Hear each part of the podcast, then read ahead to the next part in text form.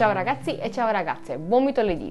Oggi eh, cerco di introdurvi la figura di Ulisse, questo grande uomo dal multiforme ingegno, cantato da Omero principalmente nell'Odissea. Omero descrive Ulisse come l'uomo dal multiforme ingegno.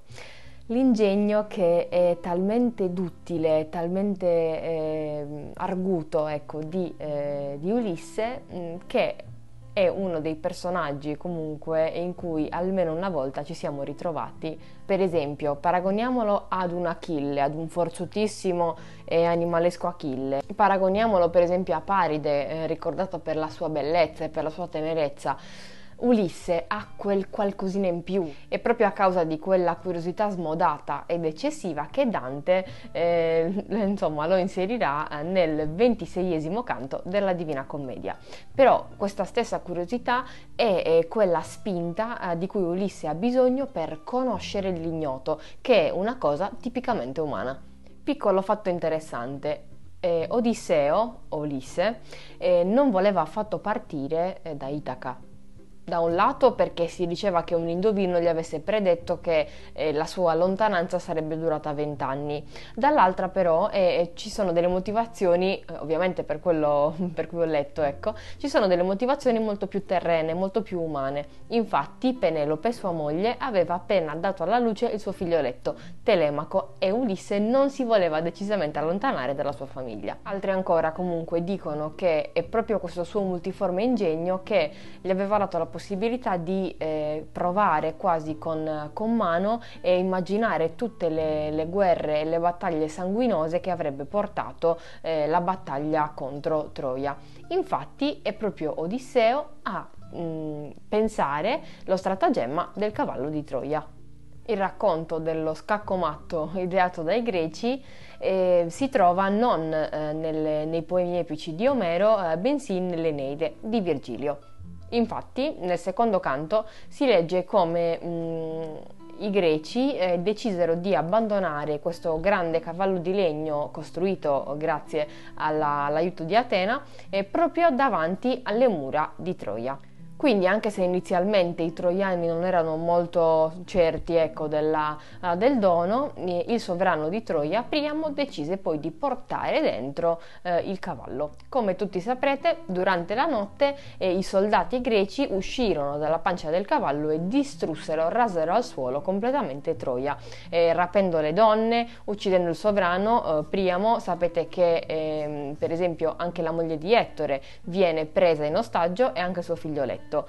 Perché viene raccontato tutto questo all'interno uh, dell'Eneide e non uh, dell'Odissea o dell'Iliade? Perché uno dei troiani che riesce, anzi forse l'unico che riesce a scappare eh, da, da Troia è Enea.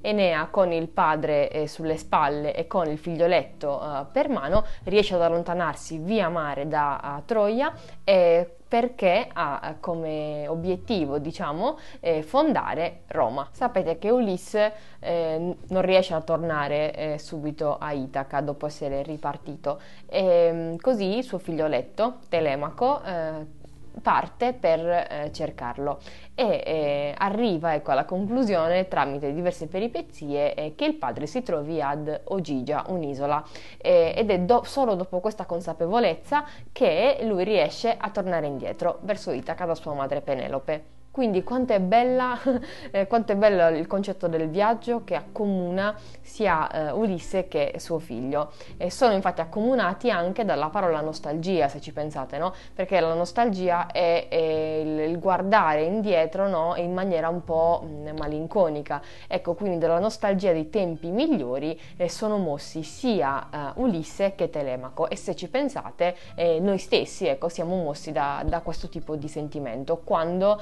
andiamo avanti oppure quando ci guardiamo indietro. Domanda, perché Ulisse non riesce a tornare a Itaca? Perché è andato contro il buon Poseidone.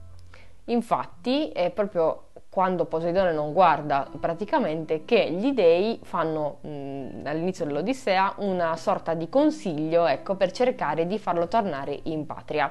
Prima di ciò però ci sono diverse tappe che sono eh, tutte scandite da delle figure di donne bellissime. Nei poemi omerici infatti è sempre la donna a trasformare l'uomo in mm, umano in qualche modo e, e, lo fa attraverso l'amore. Vi racconto brevemente le, le donne che eh, Ulisse incontra nel suo viaggio. Ok, parliamo di Penelope, Circe, Calipso e Nausicaa.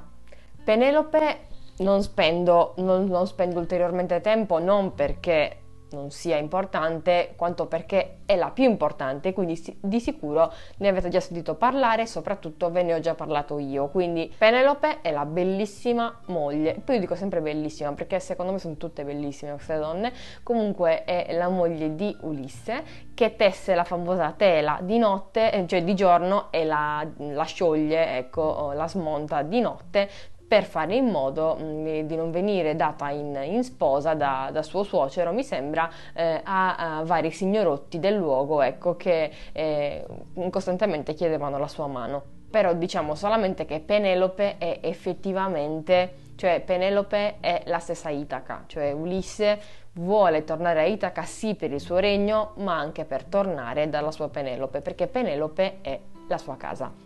Calipso è una bellissima ninfa che si innamora perdutamente e in maniera del tutto sincera di Ulisse e arriva ad offrirgli, perché lui stia accanto a lei, eh, tutto ciò che ha di più prezioso, ossia l'immortalità.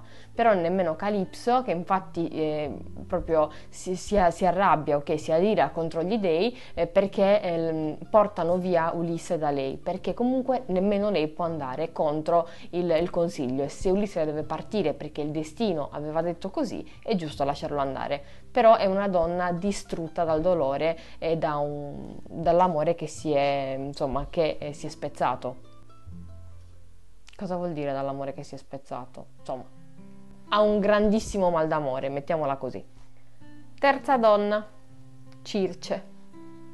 Circe me la immagino proprio come una donna meravigliosa, eh, seducente, eh, del, proprio una regina, ok?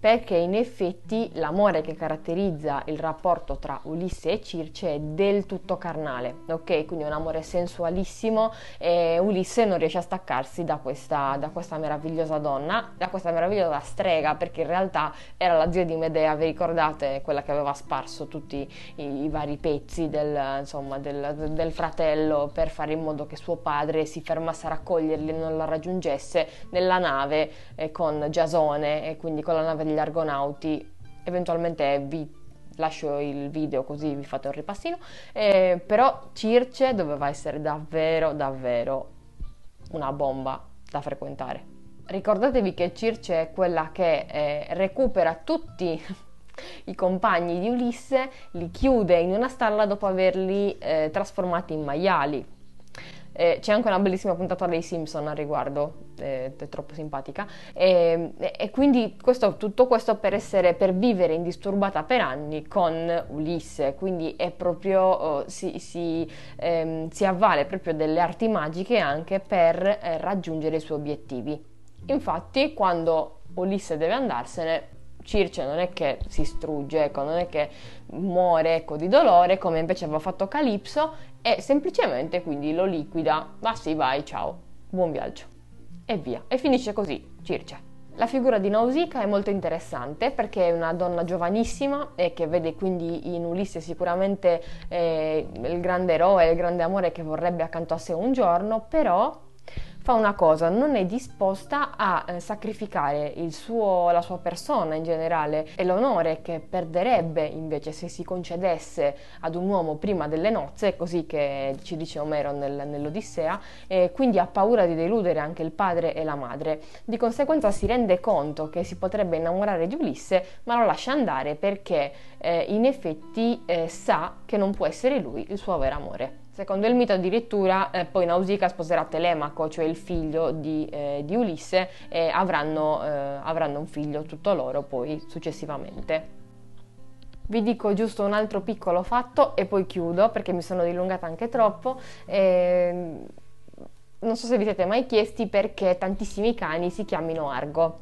Eh, Argo era il cane di Ulisse eh, ed è il primo che lo, lo, riconosce a Itaca al suo ritorno.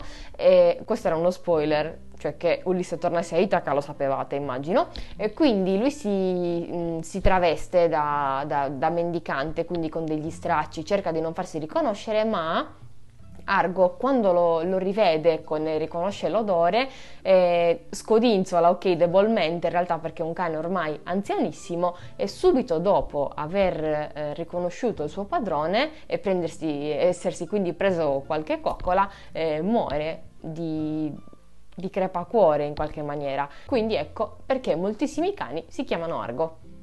Chiara, se quindi magari ti ricordi di dire così un suggerimento che Argo è proprio eh, l'esempio della fedeltà canina e quindi per quello moltissimi cani hanno il suo nome, eh, è meglio, si capisce più tutto. Complimenti, prego, vai avanti.